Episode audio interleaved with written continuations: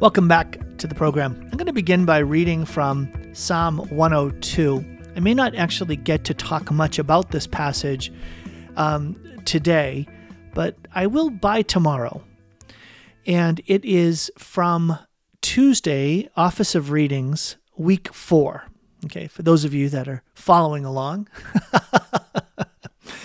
if you pray the Liturgy of the Hours, you know there's a four week cycle in the Office of Readings. Has uh, three Psalms, as the certain key hours do. And um, the psalm, the antiphon for this psalm is Lord, let my cry come to you. Do not hide your face from me. I'm not going to read the whole thing. I'm just going to read just a bit of it. Okay? In the name of the Father, and the Son, and the Holy Spirit. Amen. O Lord, listen to my prayer and let my cry for help reach you. Do not hide your face from me in the day of my distress. Turn your ear towards me and answer me quickly when I call. For my days are vanishing like smoke, my bones burn away like a fire.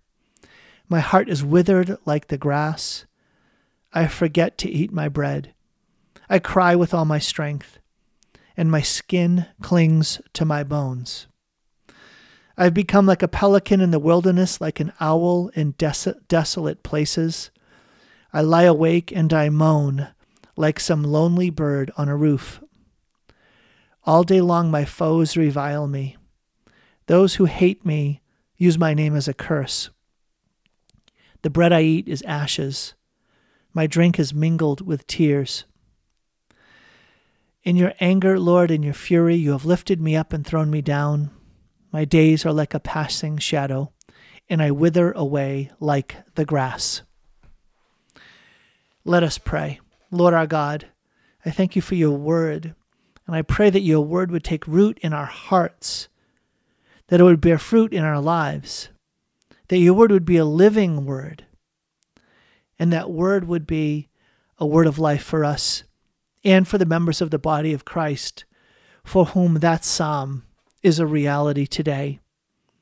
Lord, give me intercessory solidarity with those for whom Psalm 102 is there right now. That that's what they're encountering right now. Lord, give me the grace to not be apathetic or indifferent to the cries of those who suffer so greatly in the body of Christ and in the world. And I make this prayer in Jesus' holy name. Amen. In the name of the Father, and the Son, and the Holy Spirit. Amen. Today, talking about being an intercessor, it it's part of that call that is ours. We, we share in Christ's ministry as priest, prophet, and king. We were anointed in baptism, and there were three categories of people anointed in the Old Testament priests, prophets, and kings. The church's teaching on baptism is that we are united into Christ, we are drawn into the reality of Jesus' divine life as the Son of God. And we become children of God, recreated such that He lives in us. His Spirit is alive in us, conforming us to himself, and he will show up in this world as priest, prophet, and king. And as priest, Christ is the great intercessor, the go between, who brings God to us and brings us to God. Especially, he's bringing us at those points in our lives where we are broken, where we are stuck, where we are lost, where we are afraid, where we are overwhelmed, where we, in the words of Psalm 102, are experiencing my bones burn away like a fire, my heart is withered like the grass, I forget to eat my bread, I cry out with all my strength, and my skin clings to my bones. I lie awake and I moan like some lonely bird on a roof. That's the word of God. And there are members of the body of Christ, members of our own community of faith, for whom that is their reality. And the mystery of prayer, the mystery of being an intercessor, is that we are given what to pray.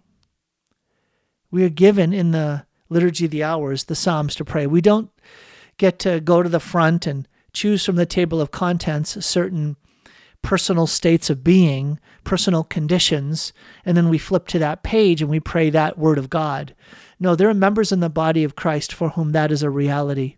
And even when we do so and we pray that psalm in the comfort of our own homes, sitting in a warm room on a comfortable chair and uh, drinking a, a, sipping a cup of coffee, and things are going quite well for us in life, in our families, and in, in the circumstances of things that we're fleeing are not disturbed or disturbing, and yet we pray that.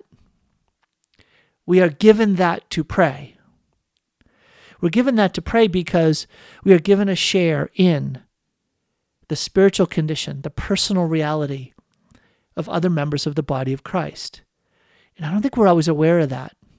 But if you pray the Liturgy of the Hours, it's the prayer of the church. And so we are to be drawn into, I use the word solidarity. I, it, praying a psalm like this, it would be compassion. Compassion. We suffer with. We suffer with. On Friday night, Carrie and I dropped off uh, our kiddos at um, a friend's house from school, and we were invited in to visit with the with the couple. A really neat couple. We we've enjoyed them and haven't had a chance to get to know them so much. So they hey they invited us in, and we came in and we were sitting down, and it was a warm, uh, lovely home. They offered us some homemade soup, which was very good. Uh, a glass of wine. I think I had some beer, and we're chit chatting, and, and there was a a neighbor of theirs who was also at table with us. And they had made a sort of divine appointment kind of connection with him through his wife. Um, on a plane ride home, they were coming uh, together and happened to sit next to each other. The wives did, and in this instance, the husband was there. And uh, we were talking about stuff. And you know, from from the face of it, from the surface, you know, this a kind of a nice guy and articulate and just talking about stuff. And and then we ended up floating into uh, sort of God questions and spiritual matters and and they sort of interrupted the conversation because of something I had shared and they wanted me to become aware of the personal situation of the man who was sitting across from me at the table that I had just met. And it was something that I would never have known in just the ordinary course of things, but the conversation started floating into like more personal, deeper matters involving God and life, and in this instance, life and death. And they said, you know, Tom, before we continue, it might be good for you and Kerry to know a little bit more about what this man has gone through in the last year. And he began to share the story of one of these tragic happenings that you obviously hear about and we we can hear about them in sort of social media and they just remain at uh, as something that's sad, but then you click on to the next post. You just swipe forward and go on to the next thing, and, and it remains a um, it, it remains something at a safe distance to us. And there's just a momentary, wow, that's a really sad thing, and then you move on. Well, this man began to share about just the the tragedy of a um, a family car ride that ended tragically in a horrible accident, which um, left one of his daughters uh, dead. And he began to share about this story. And it, it changed everything in the conversation because now there was a hidden pain, a hidden suffering, a hidden tragedy that had not only just come out into the open as information, but it was personal. It was personal. You could see it in his eyes, you could hear it in his voice, you could see it in his just demeanor and in his very sharing. This man not only had suffered, but was suffering. And we were we were in the in the mystery of God's plan brought into closeness with this man at the place of his suffering. And so we listened. And what do you say to someone in, in that kind of circumstance? And there, there's no, there's no like magic formula, but the attitude to convey, the presence to convey is one of compassion. I am here with you in your place of suffering, not as someone who has an answer, but as someone who is simply present to you, here with you as you're suffering. And it was, uh, it was uh, just a, it was a God moment, and he we had a chance to listen and receive him and receive what he had to to share and as he gave us permission we just offered little words of of compassion and um, some other words that uh, offered a, a, a Catholic perspective on um, his situation. Um, he was Catholic, and in the end, we prayed with him, prayed with him for the Lord to come and minister to him at the place of his deep wound and, and suffering. And to be able to give him now, you know, uh, it was over a year later, a sense of awareness of the presence of the Lord, uh, the presence of his daughter with the Lord. That's intercession. Intercession, the capacity to be present to others who are suffering through your prayer, even when you're not someone who's saying, I have an answer, I have an explanation, let me put it into perspective for you. That's not the heart of the intercessor, first, second, third, or fourth. The heart of the intercessor is one who says, I will be with you. I will stand here with you and I will lift you and your entire situation before the Lord. For this suffering is not something that I will simply allow to be at a distance. I share that because over the weekend, I also learned on social media about one of those stories of a tragic loss, unexpected, just one of the horrors of you know parents' nightmares of the loss of a beautiful, sweet young lady uh, at college in a car accident from the local community here, a beautiful Catholic family, um, and a generation of beautiful Catholic families, and uh, it, it's it, it just evokes in me nothing but compassion and a desire and longing to lift them before the Lord and to lift their beautiful daughter before the Lord for that sense of comfort and consolation, knowing that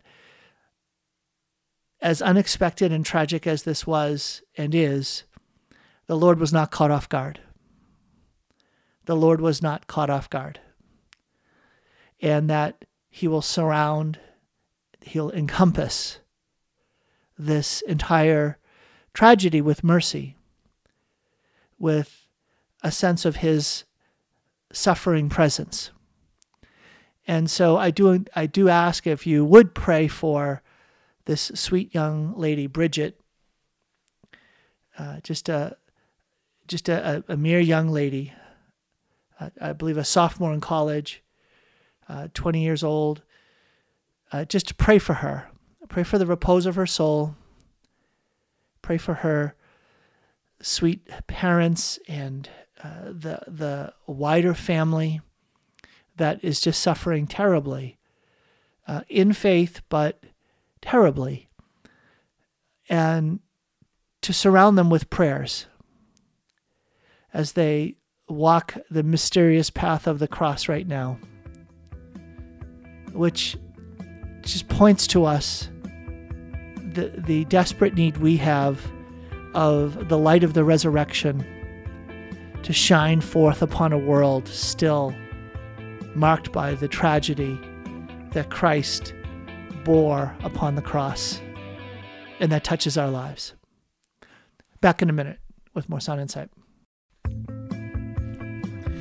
Welcome back to Sound Insight. This is Tom Curran.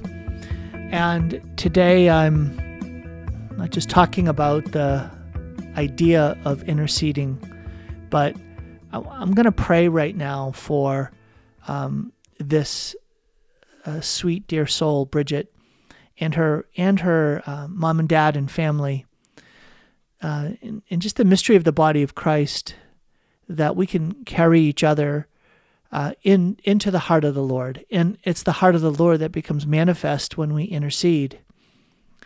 And as I pray for them in, in the midst of their time of of Good Friday, in the midst of their darkness, that um, I know there are others that are not known to me who are also in the midst of a time of great crisis, a time of great suffering, a time of Psalm 102 right? A time of, Lord, listen to my prayer. Let my cry for help reach you. Don't hide your face from me in the day of my distress. Turn your ear towards me and answer me quickly when I call, for my days are vanishing like smoke. My bones burn away like a fire.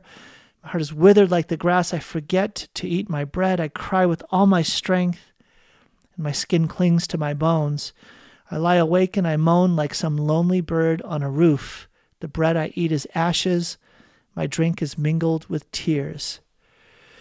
That's the word of God. That's a living word. And for some, and for Bridget's mom and dad, uh, Maureen and Pat, that's a living word for them. That's a word for them. And I know that's a word for some of you as well in your own uh, place of, of darkness and, and tragedy.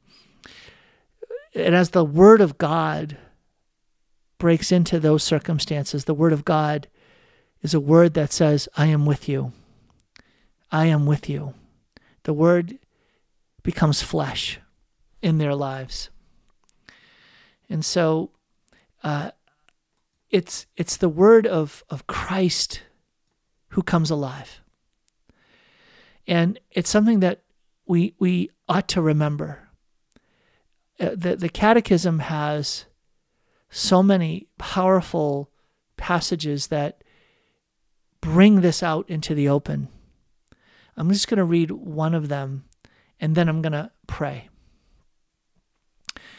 It's 2741, paragraph 2741. Jesus also prays for us in our place and on our behalf all our petitions were gathered up once for all in his cry on the cross and in his resurrection heard by the Father. Okay, I want you to hear that. I want you to hear that. That Jesus, he is he's the one who's praying in us, for us. He's in our place, he's on our behalf. That's that priestly work of intercession and that He has gathered up once for all all of our prayers in His cry on the cross. You know that you talk about the seven words, right? The seven words of the cross, right? The seven words that Jesus, the seven last words. But there was an eighth reality besides the words, and it was that inarticulate cry the last thing that happens, the last thing that Jesus expresses on earth isn't a word. It's not one of those seven words. It's his inarticulate cry. And I want you to hear this. It's this is 2606. He says all the troubles for all time of humanity and enslaved by sin and death, all the petitions and intercessions of salvation history are summed up in this cry of the incarnate Word. Here the Father accepts them and beyond hope, all hope, answers them by raising his Son. And so when we intercede, when we intercede, we are being drawn into the act of Christ on the cross, crying out his last groan, his moaning, his uh, his yielding of his very being to the Father. That's intercession. You think intercession is just saying a prayer? No, it is allowing Christ in that moment to be born in us in, in our cry to God. It's expressed in the Liturgy of the Hours in Psalm 102 and in so many other Psalms in the Office of Readings. But right now, I want you to join with me to pray for uh, the repose of the soul of Bridget, for her mom and dad, Maureen and Pat, and for any other dear, sweet soul who is in a place of suffering, of loss, of unexpected tragedy hitting their lives. We can be those intercessors if we allow Christ to draw us into that moment where He's on the cross and we lift these dear, sweet souls to the Lord. And so let's pray in the name of the Father, and the Son, and the Holy Spirit. Amen. Heavenly Father, in Jesus' sweet and holy name, we come before you. And Father, we ask that your Spirit would move as a bringer of tender mercies, of divine comfort, of peace that surpasses all understanding. And Father, we come before you with our own hearts broken and broken open. And Father, we ask that you would once again allow that cry of Christ on the cross, that cry of your Son, to be drawn into the cries that we bring before you now. On behalf of Bridget, on behalf of her mom and dad and family, and all of her aunts and uncles and cousins and siblings and, and grandparents, all those who are mourning and groaning and suffering. And as we bring them before you, Father, your ocean of mercy is so immense and your encompassing tenderness is so infinite. We also plunge into that ocean all of the other dear sweet ones who are part of our lives, who are living in our hearts, who are also in places of great darkness, who have experienced the immediacy of unexpected tragedies and who are in desperate need of your kindness, of your gentleness, of your sweetness, to wash over them, to be sown in them, to emerge in them. Lord, all of the desperate ones, all of the overwhelmed ones, all of those who are anxious and afraid, Jesus, sweet Jesus, minister. Jesus, minister through our prayers. And, and I, I give you permission, Lord, to uh, to come into our hearts, uh, to come into my heart, and uh, for anyone else listening, just to, to make us intercessors who are open to that that kind of compassion, that kind of suffering with, even if it remains hidden and unknown to those whom we pray for. Give us that heart, the heart of the intercessor, Jesus, so that as we pray these these prayers now and we pray these prayers in the liturgy of the hours, and when we go to Mass and we uh, are making our other spiritual acts, praying the rosary, that these dear ones would be called to mind. And even if unknown to us, that our hearts would be open to being drawn into your heart for them, Lord, as you pray for them, as you stir us to join in that prayer. Minister to them, Lord. Grant them what they need, beyond what they could imagine. I pray, Lord, that the veil that separates heaven and earth, that it would thin. I pray that that awareness of the resurrection, of resurrected life, of heavenly life, of the ultimate home that we're headed towards would be our great hope. That that would be our great hope, Lord. Lord, please do that for us. Do that for all of those that are caught in such painful darkness. Lord, be close. Be close with your divine presence, that we would know that you are here. Lord, please grant us the grace of being faith filled and faithful intercessors on behalf of those who suffer. Mother Mary, sweet Mother Mary, and Saint Joseph, pray for Pat and Maureen. Pray for parents who are suffering greatly in these days. I pray for that man that we were with last Friday continues to walk a path of deep woundedness and, and pain over his loss. I do pray for the repose of the soul of his daughter, Riley, that she would also be resting safely in your hands and your heart forever, Lord. And I make this prayer in Jesus' holy name. Amen. In the name of the Father, and the Son, and the Holy Spirit. Amen. You know, when we think about this idea of being an intercessor, I'm hoping that you're recognizing that if you are willing to say to the Lord, Lord, make of me an intercessor in this time. Lord, I, I, I want that priestly anointing that is connected to my baptism. Lord, let it grow in me. You just might be drawn into a mission of intercession, a mission where there'll be an urge, there'll be a um, uh, something that comes from within you that you didn't discover before that is there, which is a a need, a deep need to bring others before the Lord.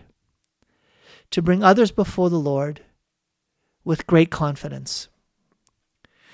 And I, want you to hear paragraph 2741 again, because I didn't finish it, but it shows how the heart of an intercessor changes us who pray. It changes how we will live our lives. 2741 in the Catechism says that Jesus also prays for us in our place and on our behalf. And all our petitions were gathered up once for all in his cry on the cross, and in his resurrection heard by the Father. This is why he never ceases to intercede for us with the Father. Okay, now listen.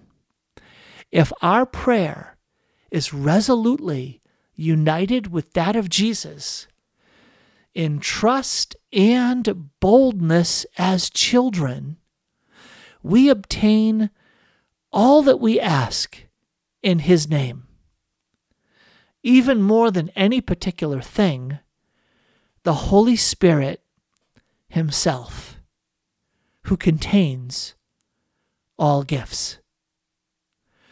And so, if you are willing to say yes to this call to be an intercessor, you will change. You will be moved. Your heart will be different. I remember um, years ago um, going to Mass, and it was one of those Masses where there was a traveling missionary coming to um, you know, to give a homily, but in doing so, to also introduce his mission. In this instance, it was a priest, his mission, and a religious, his mission, and to do so in a way that would move you to write a check, to give something, to get involved. And, um, you know, how many times have we heard these sort of traveling missionaries and you know, okay, well, we'll we'll do something. We'll write a little check and then move on. Well, this particular missionary was from Peru, and his mission was to street kids. These were homeless young people, and, and, and when you say kids, sometimes these kids were like toddlers, three years old, five years old, seven years old. And many of these kids literally had to, were left on the streets, had to run away, and were now, uh, they were abandoned, they were abused. Many had to give themselves over to prostitution. And this priest talked about his mission and ministry to these kids. And many were moved. Many. It was he was a powerful preacher. And it wasn't just that he was like, oh, he was a good rhetorician or, you know, knew how to tell a story. No, he was a witness. He was a witness to this mission.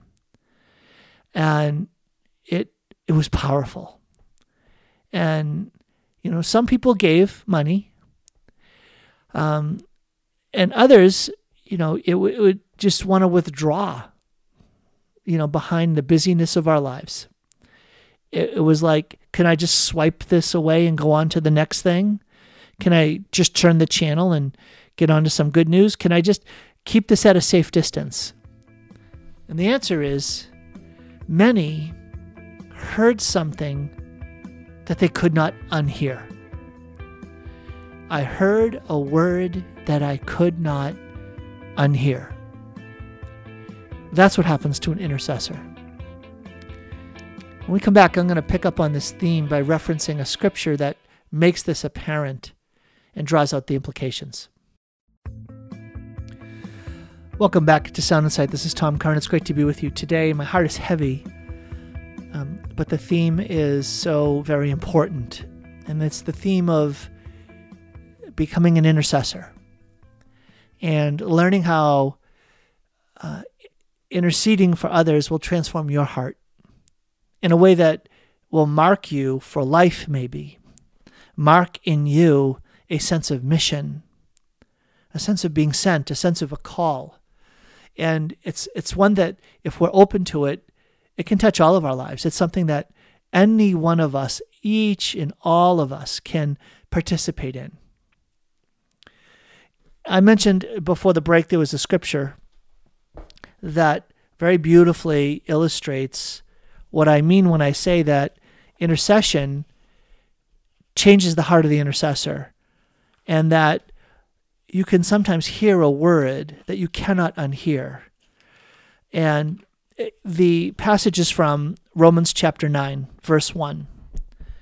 St. Paul, right? St. Paul, he is talking about the the Jewish people, right? And so you know his great conversion from a Pharisee to this apostle to the Gentiles.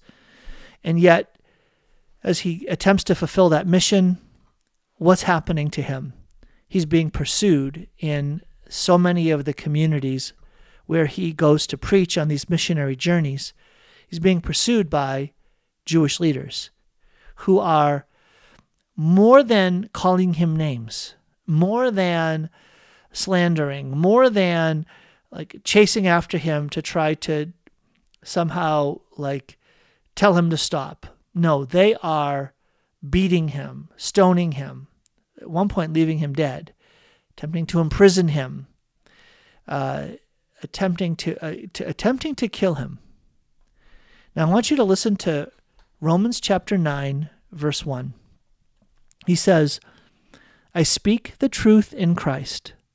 I do not lie. My conscience bears me witness in the Holy Spirit that, and now he's going to go on and say what he's going to say. But I want you to just stop and hear that, right? He, he, he's not just saying here the point that he's going to make. He's not just saying, hey, look, I want you to know that I really mean what I'm going to say.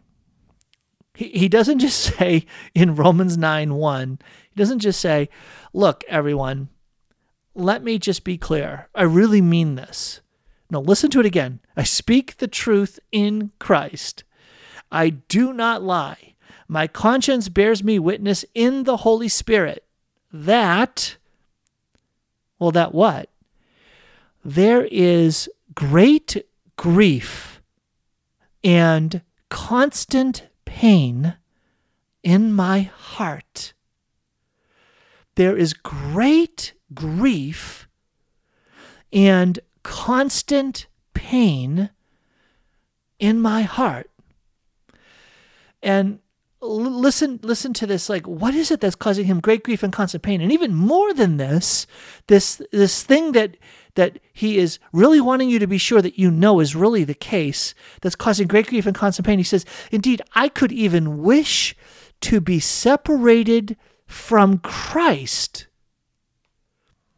this is the thing that is so painful and so much grief to him that he could even wish to be separated from Christ. Christ who is his life, Christ who is his everything, Christ for whom everything else is dung and garbage and worth nothing. He he would even be willing to be separated from Christ. Well, for what? For the sake of my brothers, my kinsmen, the Israelites. Wait a minute. Paul, who, what? Your, your concern, this grief, this pain that's constant, that's in your heart, th- this is this is in there for for whom? For for the, for these people that did what to you? Let's see let's see if we we get this right. He said in Second Corinthians chapter 11, he said, about himself I am more, with my many more labors and imprisonments, far worse beatings, and frequent brushes with death. Five times at the hands of the Jews, I received forty lashes less one. Three times I was beaten with rods. I was stoned once, shipwrecked three times. I passed a day and a night on the sea. I traveled continually, endangered by floods, robbers, my own people, the Gentiles, imperiled in the city, in the desert, at sea, by false brothers, enduring labor, hardships, many sleepless nights, and hunger, and thirst, and frequent fastings, and cold and nakedness, leaving other sufferings unmentioned. All of that, all of that that I just said, and he has great grief and constant pain in his heart. He would even consider being separated from Christ for those people, the people who did all of that stuff to him. And yet he carries them in his heart to that extent. Why? Why would he be willing to undergo all of that and still have this heart for them?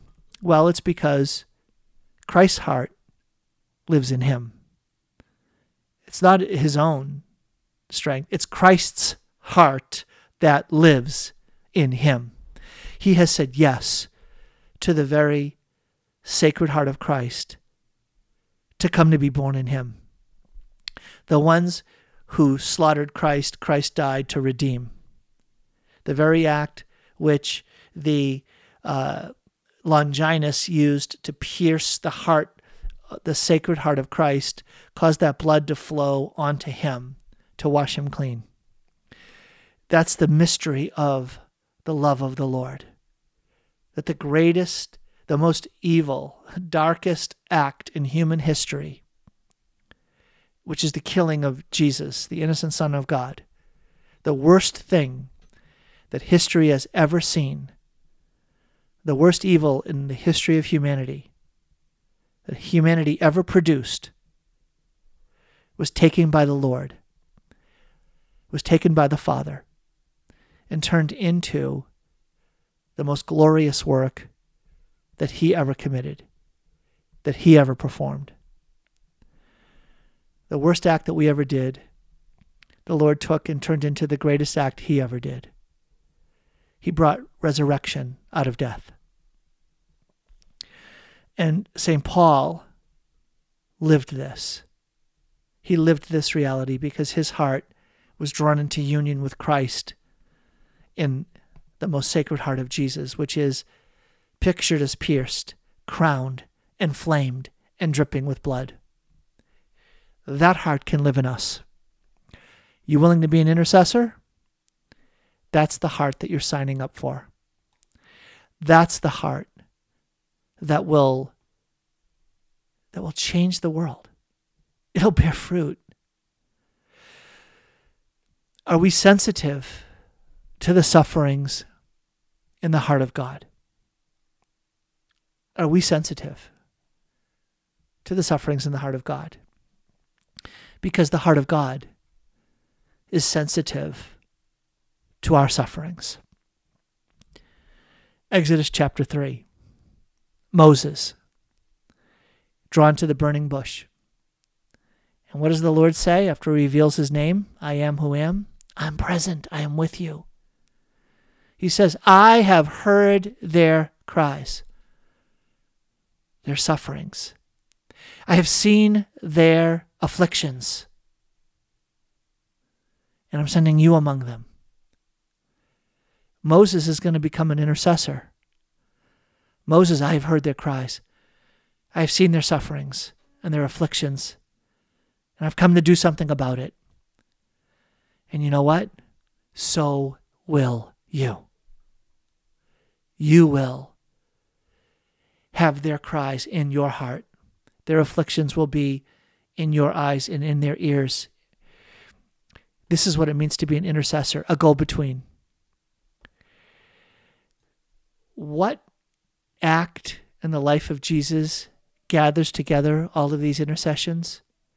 It's that inarticulate cry of Jesus Christ on the cross.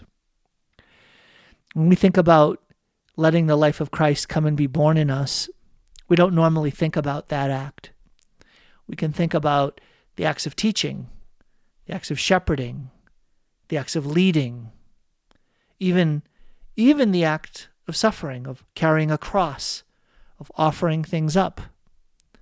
But what about being drawn into that moment in the life of Christ where he groans to God in that final act on earth?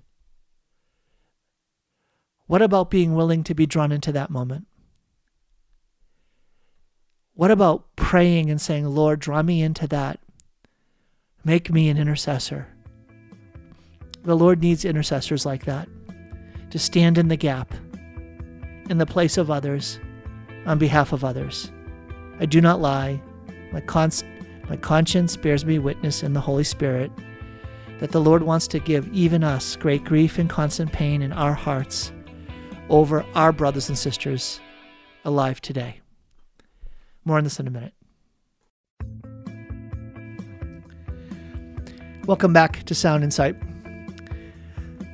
You know, the um, I've talked about this idea that the act of an intercessor is it's a priestly act. It's the anointing of the priest, the priest, uh, and and supremely the bishop who shares in the priesthood of Christ in the fullness of ordination. The fullness of the sacrament of holy orders is lived by a bishop, who is to what to govern, teach, and sanctify, priest, prophet, and king, right?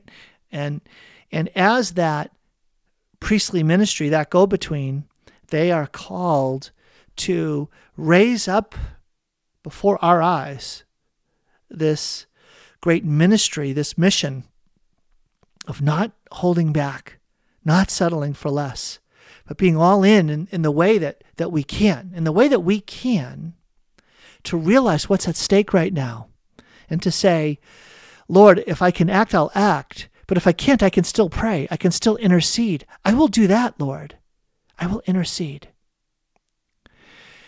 And there is a beautiful example of this of a bishop speaking a message that is spoken as the heart of an intercessor who's raising up a challenge to us.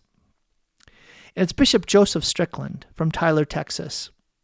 He released a tweet. At least it's called a tweet, though it's a lot longer than a tweet. So I haven't actually had it proven to me, but it's really cool. So I'm going to read it. And I want you to hear this powerful message as a as a go-between message, as a message where he's speaking to us.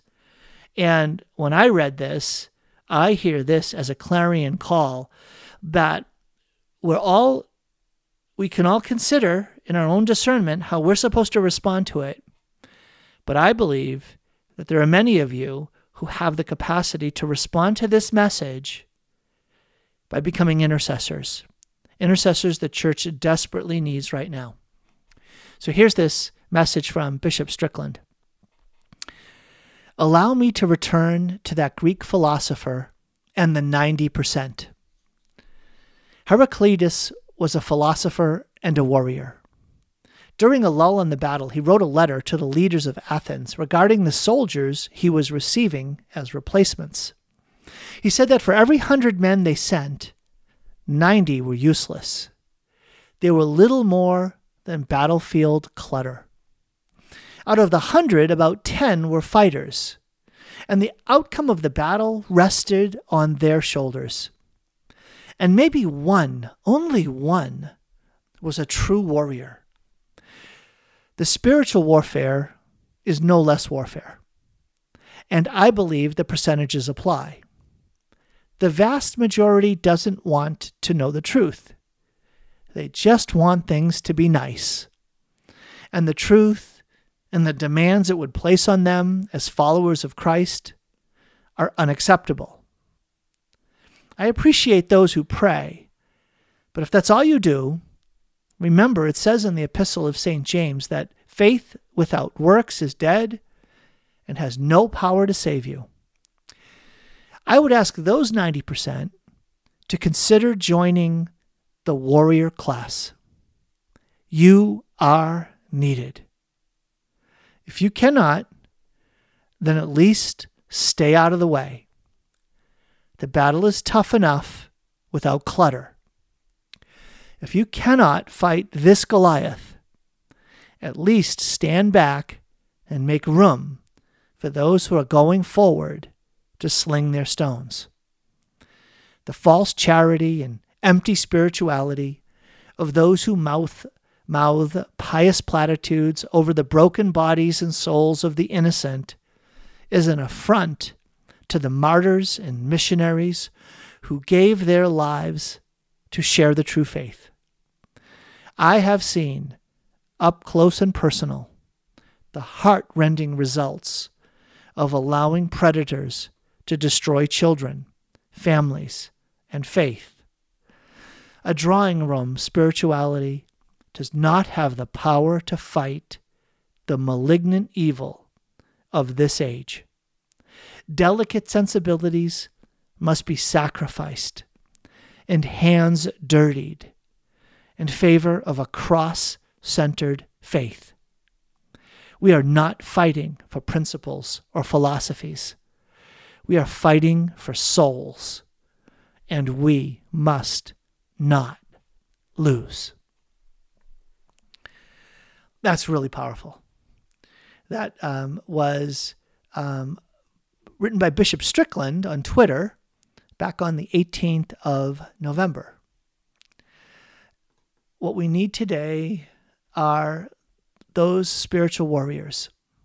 We need spiritual heroes willing to stand up and fight.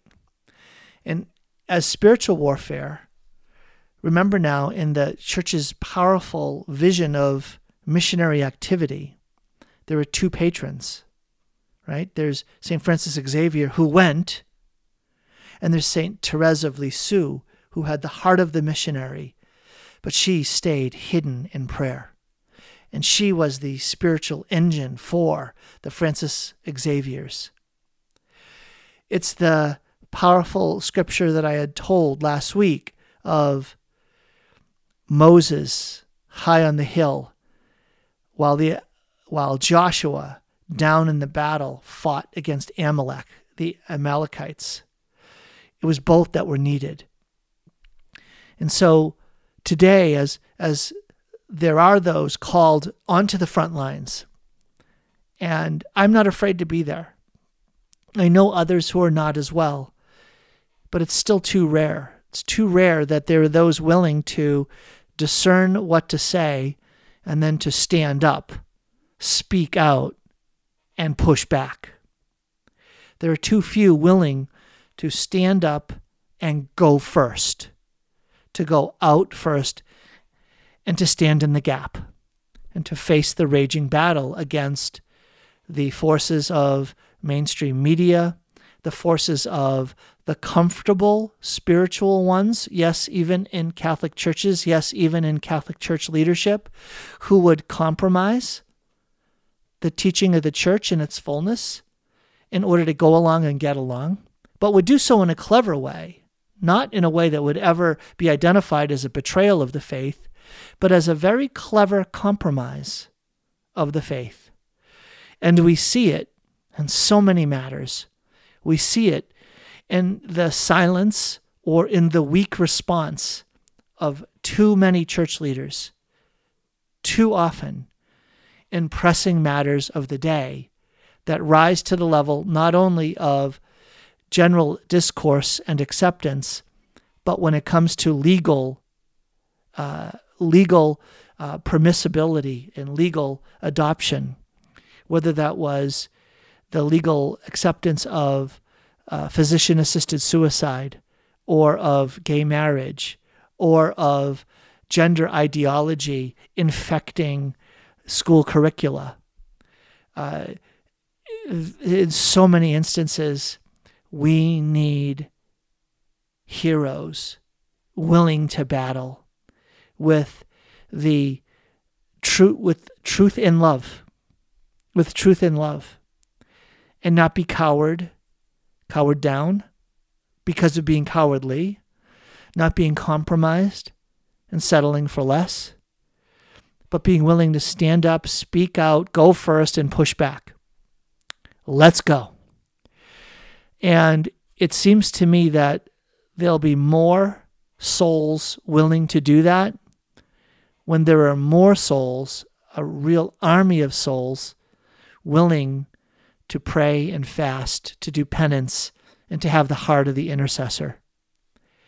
There are not enough of us willing to pray Psalm 102 that I began with in this program and say, Lord, let that word come alive in me. Even though I'm comfortably praying from my couch in my warm cup of coffee in my safe neighborhood, in my nice environment, and my, all of my needs are taken care of right now. Lord, I'm willing to let that word come alive in me and let it actually somehow shape and mold my life. Lord, I'm willing to have solidarity with others through being sol- eh, through having a spiritual solidarity with that word. Lord, make that word come alive in me. Make let me become Psalm 102. You want to be an intercessor? Pray that you become Psalm 102. That Psalm 102 becomes real in your life. That Romans chapter 9, verse 1 and 2 would come alive in your life. You may not be like St. Paul in 2 Corinthians 11, facing the beatings, the persecutions, the imprisonments, uh, all of that. But you can you pray to be Romans 9, 1 and 2, that you would have great grief and constant pain in your heart? Over the, the devastation, over the loss of that sense of uh, faith, uh, authentic faith in Jesus Christ as the Son of God risen from the dead? Are you willing to do that? Come on, do you realize this? Like, this is like the last week of the liturgical year death, judgment, heaven, and hell. There are souls at stake. We've got one life to live, and time is moving quickly. We don't know when our life on earth will end, but when we do go from this world to the Father, we want to be hearing, in the end, well done, good and faithful servant. Come and enjoy your Master's reward. We want to put it all out there now. I want to live lives worthy of the world to come. I'm at the end of my program. Thanks so much for listening. God bless your day. Join me tomorrow for more Sound Insight.